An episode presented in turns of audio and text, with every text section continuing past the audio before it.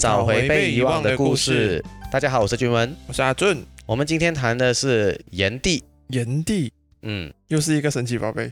对，我们每次讲说我们自己是炎黄子孙嘛，华人最喜欢讲的。这样所谓的炎黄子孙，指的是炎帝跟黄帝的子孙。我们这一期我们就来讲一下这两个伟大人物的故事。我们来简单介绍谁是炎帝吧。嗯，炎帝是中国上古时期一个姜姓部落的首领尊称哦，他也被称为神农氏，也可以叫做魁尾氏、连山氏或者是列山氏。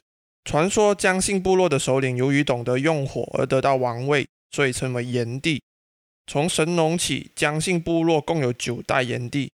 神农生帝魁，魁生帝成，成生帝明，明生帝直，直生帝毛，毛生帝哀，哀生帝克，克生帝禹往，传位五百三十年。相传炎帝牛首人身，他清尝百草，发展用草药治病。他也发明了刀耕火种，创造了两种翻土农具，教导垦荒种植粮食作物。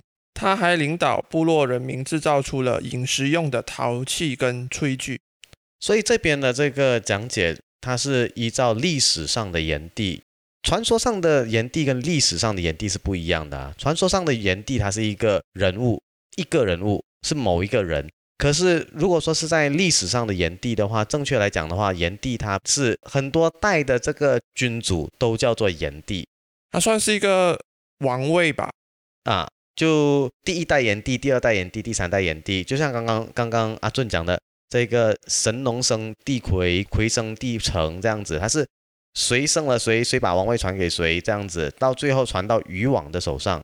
当然，这个渔网就会是我们今天我们讲的主角啦。其实，在其他的文明当中，也是有所谓的这个牛头人身的这一个呃神话记录的哈。在希腊神话里面就有这个米诺斯。的这个，我懂，米纳托。对，米诺斯他为了得到王位，他就叫这个海神波斯顿给他一头公牛来作为这个献祭嘛，让他就是进行那个仪式来继承王位嘛，作为一个证明。结果这个波塞顿就给了他一头公牛，可是这头公牛真的很好看，米诺斯自己反而就舍不得把它献祭给波塞顿，于是他就用了别的一头牛来代替这一头牛。哪里知道这个波塞顿他送的牛他自己认得。他发现到这件事情了之后，他对这个米诺斯就恼羞成怒。结果他不是惩罚米诺斯，他惩罚米诺斯的老婆，对他下了咒语。这个咒语也够毒的，他是让这个他的老婆帕西菲患上了动物链。哦，动物链是哦，现在禁忌的人兽交之类的。对，就是人兽交。结果他跟那头公牛结合，生下了一个牛头人身的怪物，就是后来的米诺托。哦，啊，他的故事是这样子的，对，因为我们现在认识到的米诺托，感觉就像个怪物之类的，算一个种族这样，所以算上来他也是一个悲剧人物。其实，希腊神话里面有很多那些十八禁的东西啊，蛮好看。没有啦，即使不是希腊神话，某些宗教的也是有很多十八禁的东西的吗？都有啦，都有。嗯，在这里我们在网络上面找到有几个关于炎帝对中华民族的生存、繁衍和发展做出的重要贡献哦。第一个呢，就是他制造了一个叫耒耜的农具，他种了五谷，奠定了农工基础。耒耜的使用和种五谷啊，解决了民以食为天的大事，促进了农业生产的发展，为人类由原始游牧生活向农耕文明转化创造了一个条件。这也正是神农氏他被称为神农氏的原因。它里面那个“农”字啊，就可以完全体现了它的这个伟大的一个发明。可是如果在马来西亚的话，你要担心种出来有没有财团来租土地啦。哎呦，这个故事你要回去听我们前几集的东西。嗯，对对对。除此之外，他也立市禅，首辟市场。根据《周易》系辞下载：“神农日中为市，治天下之民，聚天下之货，交易而退，各得其所。”神农发明了以日中为市。以物易物的市场是中国货币商业发展的起源和基石哦。所以，如果根据之前我们讲过的嘛，就是说，如果那些卖雨伞的那些要拜女娲，这样摆巴沙马拉姆的办这个夜市的，是不是就要拜神农氏呢？我觉得不只是摆巴沙马拉姆，任何在市场上面做交易的人，尤其是搞那种传销的，应该都要拜神农氏，因为他是商业化的一个代表。就是有卖东西买卖的就应该所以呃，马云应该要拜，对，所以拉扎大也要拜。你不懂，有可能马云就是拜了还这样成功。哎，哦这样我也要跟着拜，我也要跟着拜，转行转行。神农氏也制马尾布，名着衣裳。原始人本无衣裳，是以树叶啊、兽皮遮身。羞羞，哟，神农氏，神农教民麻上围布帛后，人们才有衣裳。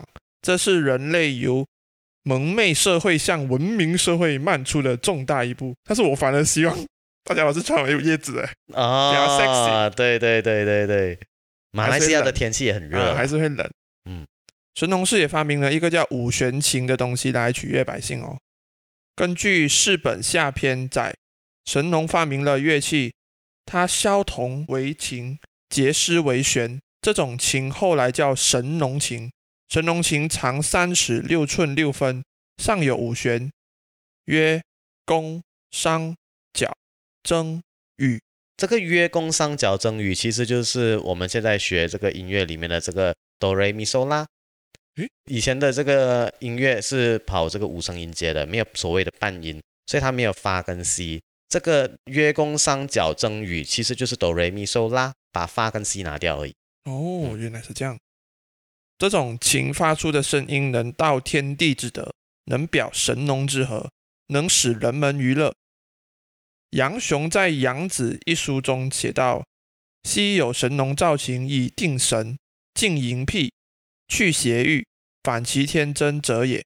等一下，意思是说这个这个琴的琴声能够禁淫癖、去邪欲是吗？”差不多，还是这样写哦。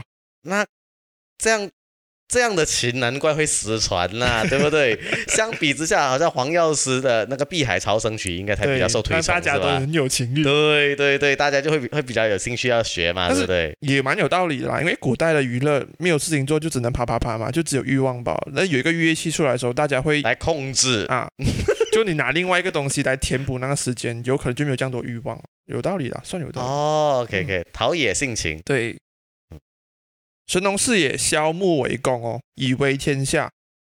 神农始创了弓箭，有效的防止了野兽的袭击，有力的打击了外来部落的侵犯，保卫了人民的生活安全和劳动成果。这里讲到他创了弓啊，但是不同文化上面都有人讲不同发明的那个弓的来源呢、嗯，有不同的不同的讲法，有人讲说是呃神农发明的，也有一些讲法是说是其他人发明的。嗯但是当然，这个武器它的这个发展历史是非常久远的，我们就根据我们所看到的资料来跟大家分享吧。好最后，神农也制作了陶器，改善生活。在陶器发明前，人们加工处理食物只能用火啊来烤。有了陶器之后，人们对食物可以进行蒸、煮、加工，还可以贮存物品、酿酒、消毒。陶器的使用改善了人类生活的条件，对人类的饮食卫生和医药发展产生了深远的影响哦。陶器呀、陶器是我们现在看到那种好像碗啊、花盆之类的嘛。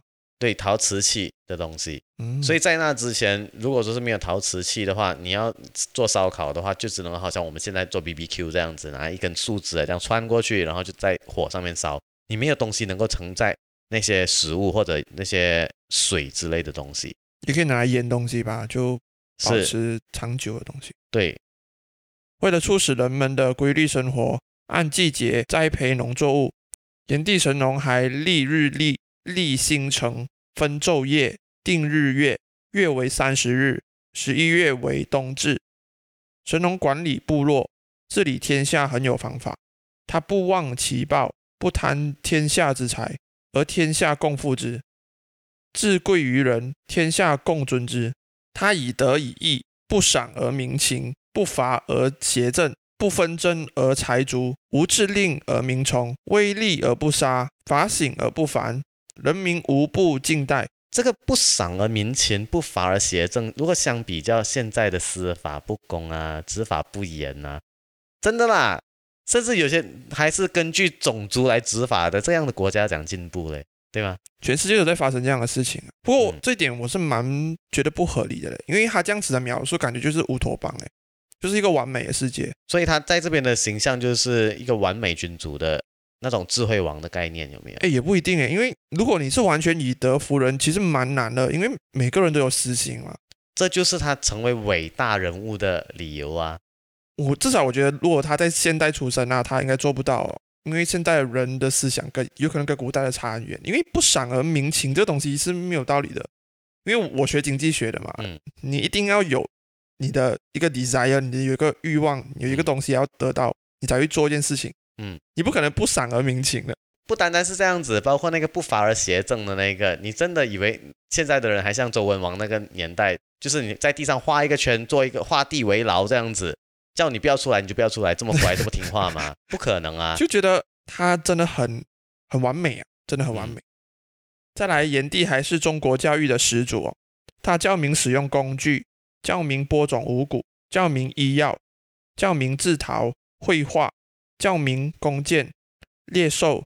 健身，教民制琴，教民音乐舞蹈，还教民智德，哇，十八般武艺哦，这个很夸张哦。OK 了，前面的都蛮有道理的。那个健身，我就嗯，你让他教人民去做 gym 啊，没有啦，这边的健身可能应该是那种健身操之类的啦，叫你怎样拉拉筋啊，有可能要运动啊，保持身体健康。对对对，嗯，他很厉害，教我很多个科目哦。不过如果在马来西亚的话，他应该不会是一个好老师。因为他没有写教案，也没有根据二十一世纪的教学法。在中医学方面呢，《淮南子》记载神农氏尝百草之滋味，水泉之甘苦，令民所必救。当此之时，一日而愈七十毒。韩非子五度说，民食葛，心燥恶臭，而伤害复位，民多疾病。记载描述了炎帝神农氏。及先民们的采集活动中，逐渐发现，由于误食了某些动植物，会发生呕吐啊、腹痛、昏迷，甚至死亡。吃了某些的动植物，能消除或者是减轻身体一些病痛，或消除吃了某些植物而引起的中毒现象。在渔猎生活中，又发现了吃了某些动物的肢体、内脏能产生特殊的反应。经过长期的实践。人们便能逐渐的识别许多动植物，了解它们的功效。遇到患有某种疾病，便有意选择某些动植物来进行治疗。正是以这种以身实践和探索的精神，奠定了中国中医学的基础，开创了中华民族的中医学文化。后人为了纪念他，将中国第一部医学著作名为《神农本草经》。这种长期的这些通过亲身实践来证明一样东西的做法，哈，其实都是根据一种我们叫做 try and error 的方法，那种实那种实验去进行而得到的结论嘛，对不对？啊，如果说是放在现代来说的话，我相信是绝对不可以的啦，因为毕竟现在的环境污染很严重，你不知道你吃会你会吃到哪一个工厂的那个排放物嘛，对不对？就它不是纯植物啊。有可能那个泥土已经受污染了，那个植物长大里面它身体有其他成分。是是是，如果说是不管是动物还是植物的哈，你不确定说到底你吃到的会是怎么样。就好像我们讲说，以前的人在茹毛饮血的时代，他也是能够吃鱼，生吃那些鱼。但是现在的生鱼片能够生吃吗？有一定的危险性，危险性啊。对呀，所以这个之前在台湾最大的那个议题啊，那个瘦肉精啊，就是。他们要进口美国的猪牛肉嘛，嗯，然后现在很多养殖猪牛肉的会在身上打一个叫瘦肉精的东西，嗯，就来 control 它的身体的那个肥油跟瘦肉的比例啦，嗯嗯，就有些人觉得人吃啊对身体不好，但其实这个东西有待观察，要看长远了。不止啦，还有很多那些长肉剂啊之类的东西也是很危险。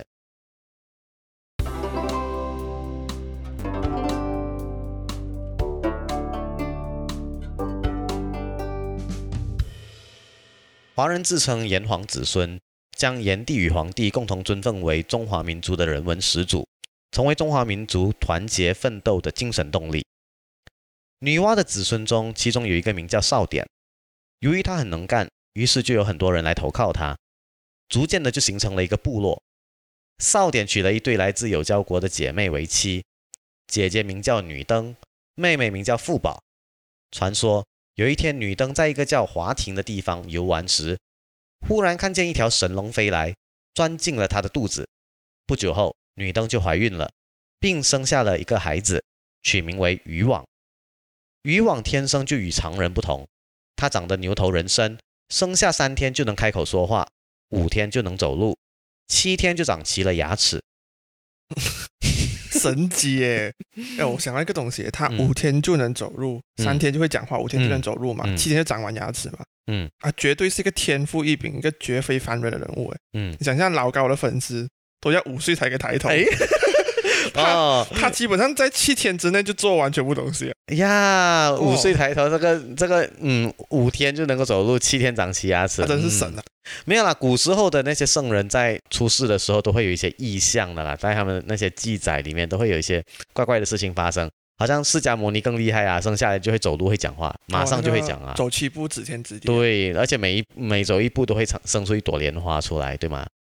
这边我要讲一下，就是说我们这边念到它的名字叫做渔网啊，这个渔网不是那个呃打鱼，不是捕鱼的那个渔网啊，这个鱼是娱乐的娱，你把那个心字边换成木字边，网是罔顾人命的网，渔网。啊。不过我觉得他生下这个渔网，他至少是看到有一个条状物进入他的体内才怀孕的啦，没有那么夸张啦，没有到时候踩到脚印都会怀孕嘛，对不对？其实有我怀疑的哦，那个孩子都不是这个叫少典的人了，很可能很可能就戴能，绿帽了嘛。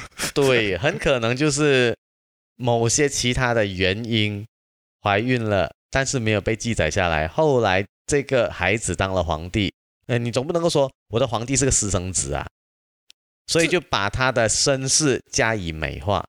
很多历史上的君王都是这样做的呀。哦，你讲到这个东西，其实不止历史上啊，神话上也蛮多，就好像希腊神话的那个宙斯，嗯，还是很好色嘛，不是到处搞人家的老婆，然后生出来的孩子就那种半人半神。啊，对呀、很多这样子的事情啊。但是如果真的有一天这些孩子真的当了一一国君主的时候，你真的能够讲说他老爸乱搞吗？不能啊 哦，啊！同样的道理，一些宗教上面的东西我们就不提了。什么鬼？但是少典并不喜欢渔网，因为他觉得渔网长得丑陋，而且脾气暴躁，于是便把女灯和渔网放逐到了江水河边，由女灯将渔网抚养长大。由于是在江水河边长大，渔网长大了之后就以江为姓。渔网智慧过人，武艺非凡，很年轻就做上了部落首领，并以牛为图腾，标记于旗帜之上。曾经有巫师预言，渔网跟火很有缘分，因此部落里面的人们便把它称为炎帝。为了让族人能够有足够的粮食，并且不再受野兽的侵袭，炎帝就发明了弓箭，让族人能够用它来猎食野兽和保护自己。有了这个伟大的发明，族人们便能更容易的猎杀野兽作为食物，人们也得到了较为安定的生活条件。这个渔网哦，他是不是应该学学某个人呢、去向法庭申请一下，让父亲接受精神鉴定？自己的孩子嘞，抛妻弃子，很不应该，有没有？就觉得蛮神奇的。古代人的也许女神的地位没有这样强，如果是现代人的话，你的老公把你抛弃的话，哇，一定闹上法庭啊。是，啊，是啊，没有那个原始人的时代了，比古代人再早那个、哦那个原始人时代嘛，对不对？就完全不介意了。啦，是啦，感觉就是更新开放了一点。哦，对咯。不过认真的想一下啦，我们也不能够说原始人的生活每一样的我们都要以道德的观念来去评价它，因为毕竟那个年代的思想跟我们现在的思想是非常不一样啊。而且我们在这边我们说他是牛首人身，其实会不会说他的长相跟那条龙有关系？因为龙也是有角啊，共同点是那个角，对吗？嗯，龙的那个头型也是长形的，嗯哼，有点像哦，对吗？是其实是有像的，只是没有胡须罢了。你有没有所以胡须所以会不会说，其实这一个少典会放逐他，根本就是因为他认定这个孩子不是他亲生的，哦，DNA 一看不像爸爸的这个，不用 DNA 啊，我看出来我就知道啊，我一看我就知道，不可能生出这样子的孩子啊，诶，如果用这个角度来想的话，他没有把他们处死，而只是把他们发放边疆，已经是很不错了。就好像可以接受了，对吗？哦，由于炎帝的部落生活更为安稳，于是很多人都来投靠炎帝，炎帝的部落便逐渐壮大起来，人口也越来越多了。当人口越来越多，野兽的数量也有限，炎帝的部落又再一次遇到了粮食危机。为了一劳永逸地解决这个棘手的问题，炎帝便开始寻找野兽以外的其他食物来源。他尝遍了各种不同的植物，试探它的属性，什么植物有什么毒，什么植物有医疗作用，什么植物是热性，什么植物是寒性，都被他一一记录下来。最后，他终于确认了五种可以安全食用的植物，那就是稻、黍、稷、麦、菽，也就是我们所谓的五谷。他把这些植物的种植方法研究出来，并教导族人如何自行耕种这些植物来获取食物。此外，族人因为有了通食百草的炎帝，身体素质变得越来越好，大家都很感激他教会大家农耕的方法，于是便称他为神农。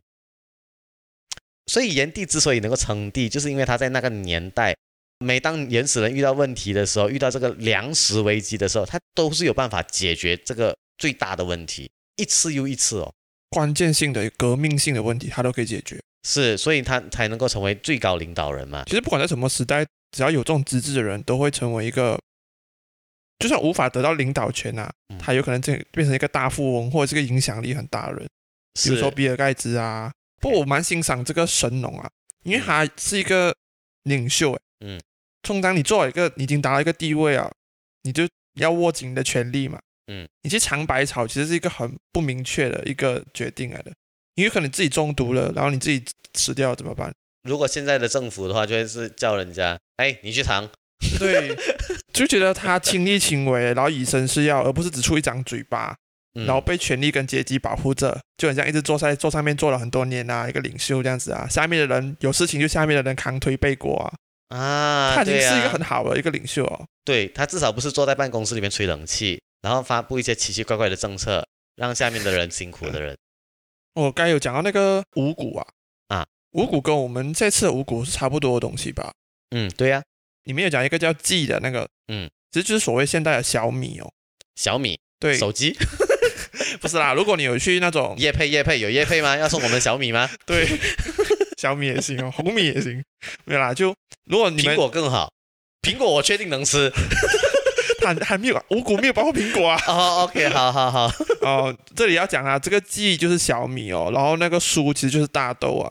哦，啊，如果你们真的想吃五谷的话，想去那些菜市场买的话，也许这名字换了，但是是一样的东西。嗯嗯除此之外，还有提到那个所谓的那个食物的那个属性啊，比如说热性啊、冷性啊。嗯，其实到现在的时候，我们的家长也会提到的吧？就像我们小时候的时候，对对，不要吃太多巧克力，很热啊、嗯嗯，啊，要不然是吃完榴莲锅，我们要吃山竹，要 balance 回来，对，平衡回来。老外不信这一套的。哦，西医方面是没有所谓的冷热的东对，老外的话，他们可以有很多的那些科学研究去证明说，哦，每一天吃香蕉对身体有多好，有什么维他命，什么维他命。哦，但是中医就会告诉你说，太凉了，太凉了，脚会软了。不止脚会软哦。等下，少典的第二个妻子名叫富宝。有一天，富宝在田间散步的时候，突然看见了天空出现了万丈光芒，围绕着北斗七星旋转不停。最后，这道光落在了富宝的身上。不久之后，富宝便有了身孕。富宝有孕之后，整天病恹恹的，打不起精神。正巧日子刚到了夏天，有人便对少典说：“按照富宝这样的身体状况，恐怕是不能忍受炎热。”从这个人的口中，少典知道了一个叫做轩辕的地方，那里本来就有很多的豺狼虎豹，但是后来被有交国君派人给杀死了。山民感激不尽，便将山的名字改为寿丘，寓意着有交国君长命百岁。寿丘山上有很多纪念有交国君的庙宇，四周有树木河流，夏天几乎感觉不到炎热。于是少典就很快的带着富宝来到了寿丘山。嗯，基本上就是带你老婆上云顶去避暑养胎。对呀，所以古人很早就知道，其实植物对这个环境气候是有很大的影响的。不止植物吧，它算是一个高地吧。嗯，嗯对。刚刚我们讲到这个女登怀孕，有神龙飞进来。嗯，这个富宝怀孕是因为看到有北斗七星。有那个光在北斗七星那边转啊转啊转，然后就怀孕了嘛？嗯，有没有可能这个就是所谓的 UFO？他是从北斗七星外来的外星人，不一定，他可能就是刚好那个呃 UFO 飞到北斗七星的方向，然后啊不小心给这一个富宝看见了，然后就让她怀孕，屁股一下就中了。对吗？有没有可能呢？这样子，刚才那个神龙，那那条龙有可能也是外星人啊，外星生物啊，不一定是人所以都是它是外星人，嗯，外星生物跟人的杂交体。啊。讲真的，它它竟然是北斗七星啊，嗯你就让他想到那个北斗神拳了。啊，北斗神拳。对啊，对啊，所以他应该叫全四郎嘛，那个那个男主角一样。哇你是哪个年代的？怎么会懂得北斗神拳？嗯，因为这个年代有一个 means 啊，你应该有可能会听过吧？每次都会讲 “Oh my 哇，莫新的一路”，啊，就讲你已经死了，就在我们这个年代还是很红啊。啊，OK。十几个月后，富宝分娩生下了一个男孩。那男孩的长相也很怪异，他生得皮肤淡黄，额骨隆起，形似太阳。更奇怪的是，那孩子的头可以前后左右扭动，还可以随时随地的眼观四面，耳听八方。因为这个孩子生于轩辕，所以便起名叫做轩辕。少典和富宝非常喜欢这个孩子，认定他以后一定会有出息，便将他带在了自己的身边。他们三人一起在阴水河畔居住。富宝生的美丽动人，有一个叫美姬的外号。富宝经常会到阴河洗衣淘米，因此阴河也被称为姬河。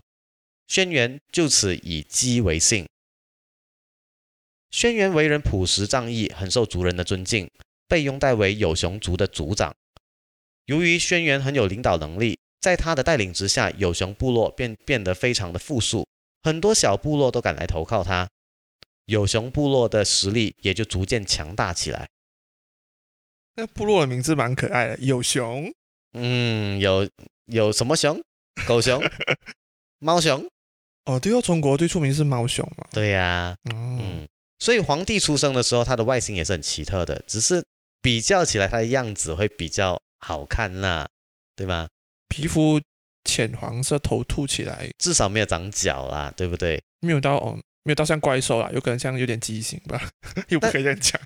那个时呃那个年代，其实很多时候为了凸显主角是天命神兽，就会给那种很类类似这样子的一些传闻、啊、独特的样貌对，比如说刘备最有名的特征就是手长耳大，手臂垂下来可以超过膝盖，双眼可以看见自己的耳朵。喂，很恐怖你如果说是欸放在现在来看的话，那个根本就是畸形儿来的好不好？对不对恐？怖嘞。对呀、没有那个手长啊，就算了啊，也许就天赋异禀啊，那个眼睛眼可以看到自己的耳朵。，Oh my god，很恶心，想到就 对，但是在以前来讲的话，就是被当成是天赋异禀，有圣人之貌。对啊，以前人很喜欢那种什么眼观四象、耳听八方啊，感觉就是很像无死角啊。嗯，但是现代人呢，觉得这个这个能力其实没有什么东西啊。呃，他这边其实是要带出那个北斗七星的东西，北斗七星他其实要暗示说他最后会成为中原霸主，哦，他能够看到四面八方吗？所以他就是居正中央的那一个。有可能以前人会这样相信啊。嗯，有道理。轩辕的脑筋很聪明，为了让族人能够更快的运送物资，他便发明了最早的轮子和车。自从被先民们拥戴为族长，轩辕还没有一个正式的职称。大臣们先后给轩辕起了很多的尊称，他都不同意。最后，他发现土是黄色的，土地能生育万物，而且土是人们生存的依赖和靠山。先民们又是黄皮肤的，于是他就确定了他的尊称应该是黄帝，也就是黄色的土地。从此，轩辕皇帝的称谓就这样定下来了。当炎帝作为中原地区部落联盟领袖之时，黄帝部落也参与了这个联盟，并接受了炎帝的领导。但是炎帝一天天的老去，此时各部落之间为了争夺土地和财富，经常发生侵伐征战，并为此伤害了黎民百姓。炎帝想要调解或征服这些作乱的部落，却苦于心有余而力不足。由于皇帝和他的部下们都骁勇善战，他的部落在征战中日益崛起，而炎帝的部落则日渐衰落。后来，黄帝与炎帝原先居住的积水江水一带，因黄河泛滥，逐渐不再适于畜牧业和农业生产，黄帝就只好带领着部落开始东迁。可是这样一来，黄帝的部落就不可避免地与炎帝的部落发生了冲突。为了解决自己部落内部的问题，也为了能够解救炎帝联盟之下因其他的部落作乱而受苦的人民，黄帝决心。与炎帝在版权这个地方一决雌雄，以取得部落联盟的最高领导权，拯救天下苍生。这就是中国历史上有名的版权之战。嗯，在这边有两个词需要先说明一下哈，在读音上面是一样的，但是那个意思不同。第一个是版权，版权不是那个 copyright 那个版权，是一个一个地方名字，它是耳朵旁。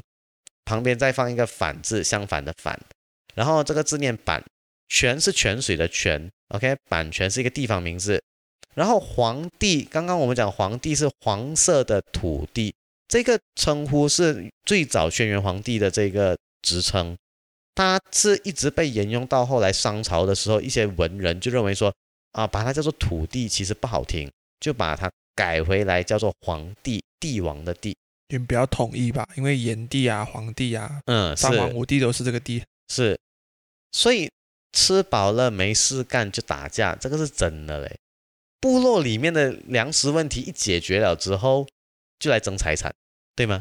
人一定会打架的嘞，感觉就你没有吃饱的时候，你可以大家一起去找食物，嗯，可是你解决了三餐温温饱的问题的时候，就来抢财产，不止财产啊，女人啊，权利啊，对，都是一样，是。其实讲到完，就是我们世上的物质是有限的啦，嗯，东西是有限的嘛，大家都要争取更好。原始人有可能用打架，我们现在有可能我们已经转越转回商战，讲是文明啦。我们只是用了不是刀剑，我们用的是钱财在战争。没有啦，不只是人呐，就连国家跟国家之间不也是在进行着这样子的贸易战？对呀，所以这边我们也看到了知识产权的重要性啊。大家已经知道了怎么解决粮食危机的方法啦。炎帝也老啦，所以基本上就可以不用再这么听他的话了，所以他的话语权就没有这么大了。如果当时炎帝有对这个五谷的使用申请这个智慧产权的话，其实对国家的发展应该他会有更大的话语权。他会有，但是从一个讲是民主的角度啦，嗯，这种东西是人们的基础需要啊，就很像我们衣服啊、我们住的地方啊、食物啊，其实应该要归还给人民啊。一个皇帝控制那么一个重要的食物的来源啊，嗯，会影响到一个国家的发展。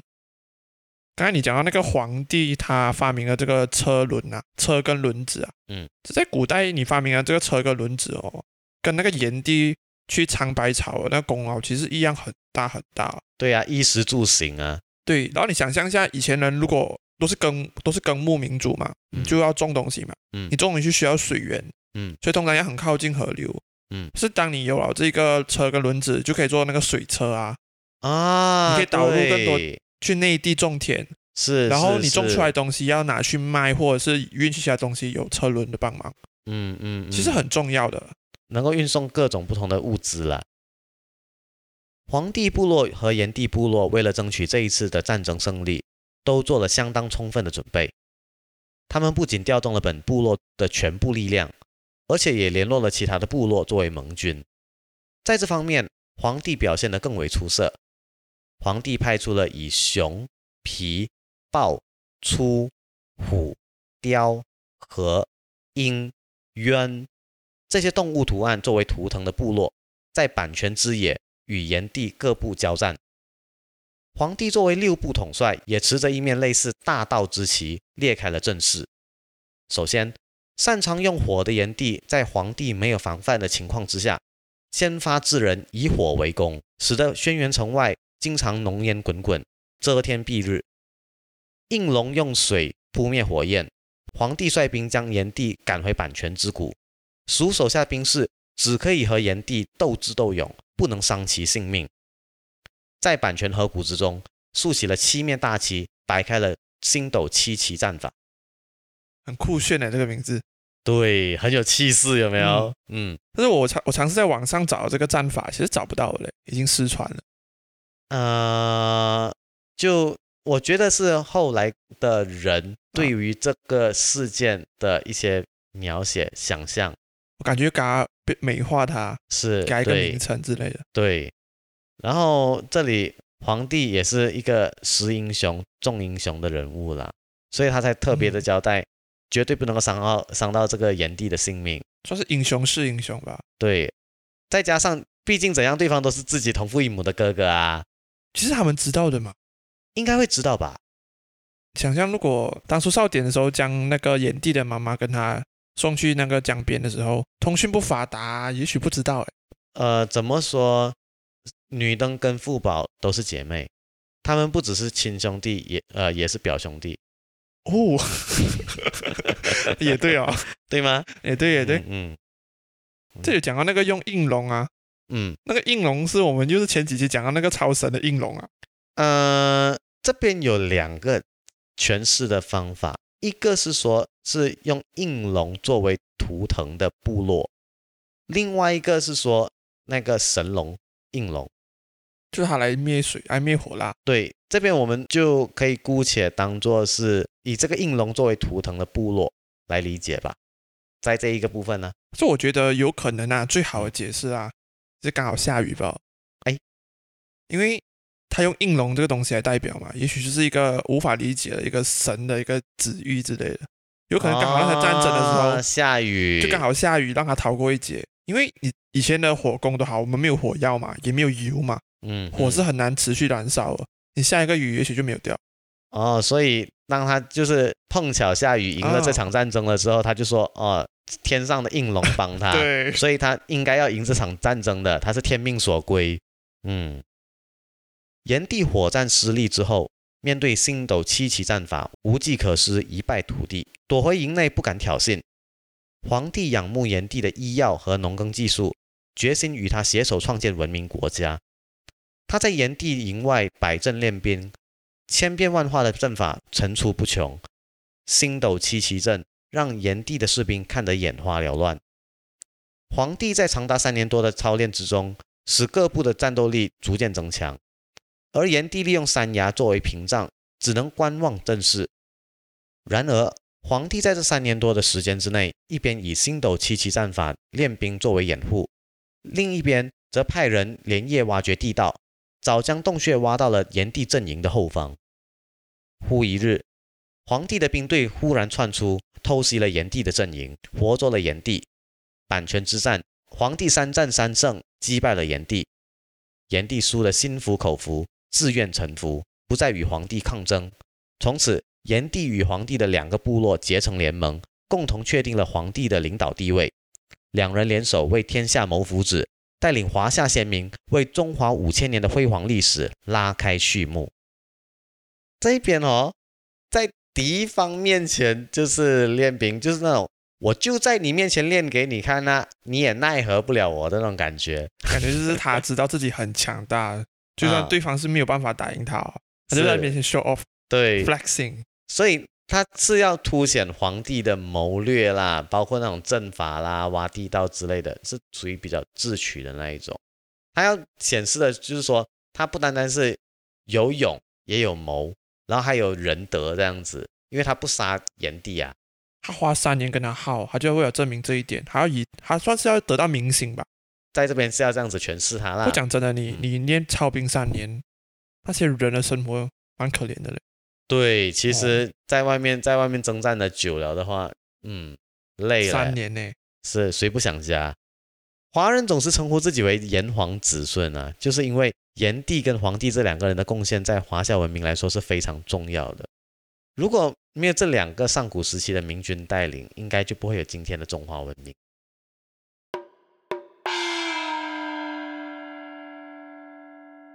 赤水氏的女儿听妖和炎帝生了炎居，生女儿女娃。在《山海经·北山经》里面就有记载到，发鸠之山，其上多柘木，有鸟焉，其状如乌，文首，白喙，赤足，名曰精卫。其名自孝，是炎帝之少女。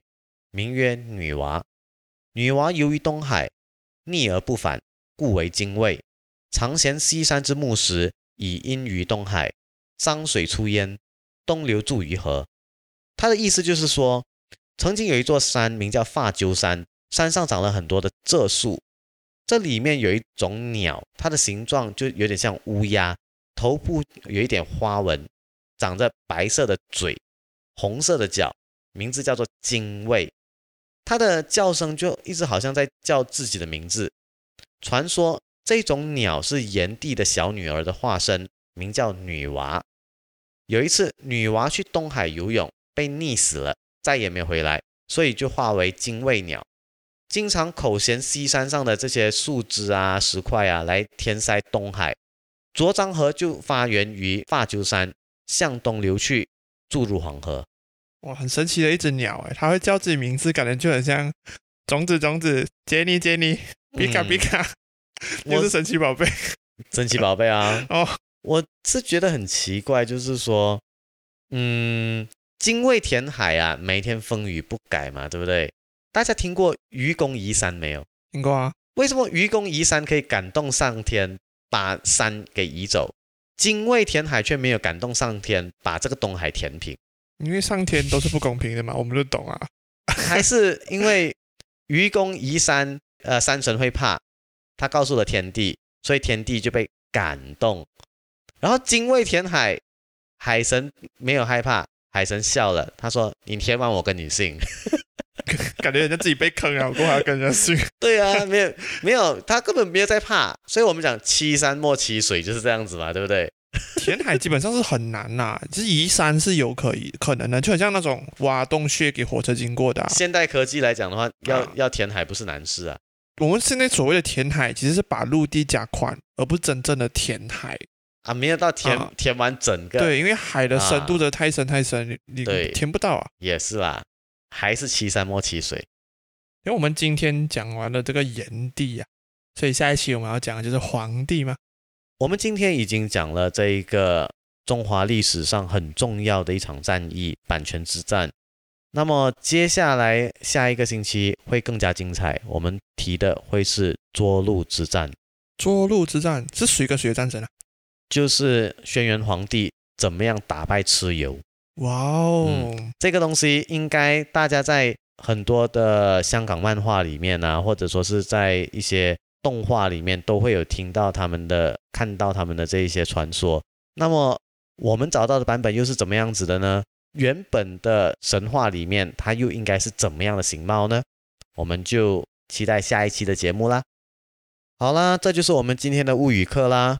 喜欢我们节目的听众朋友们，可以到我们的面子书和 YouTube 频道上去留言点赞，也可以在各大的 Podcast 平台上面给我们五星好评，并且订阅我们哦。我是君文，我是阿俊，我们下一期再见喽，拜拜拜拜。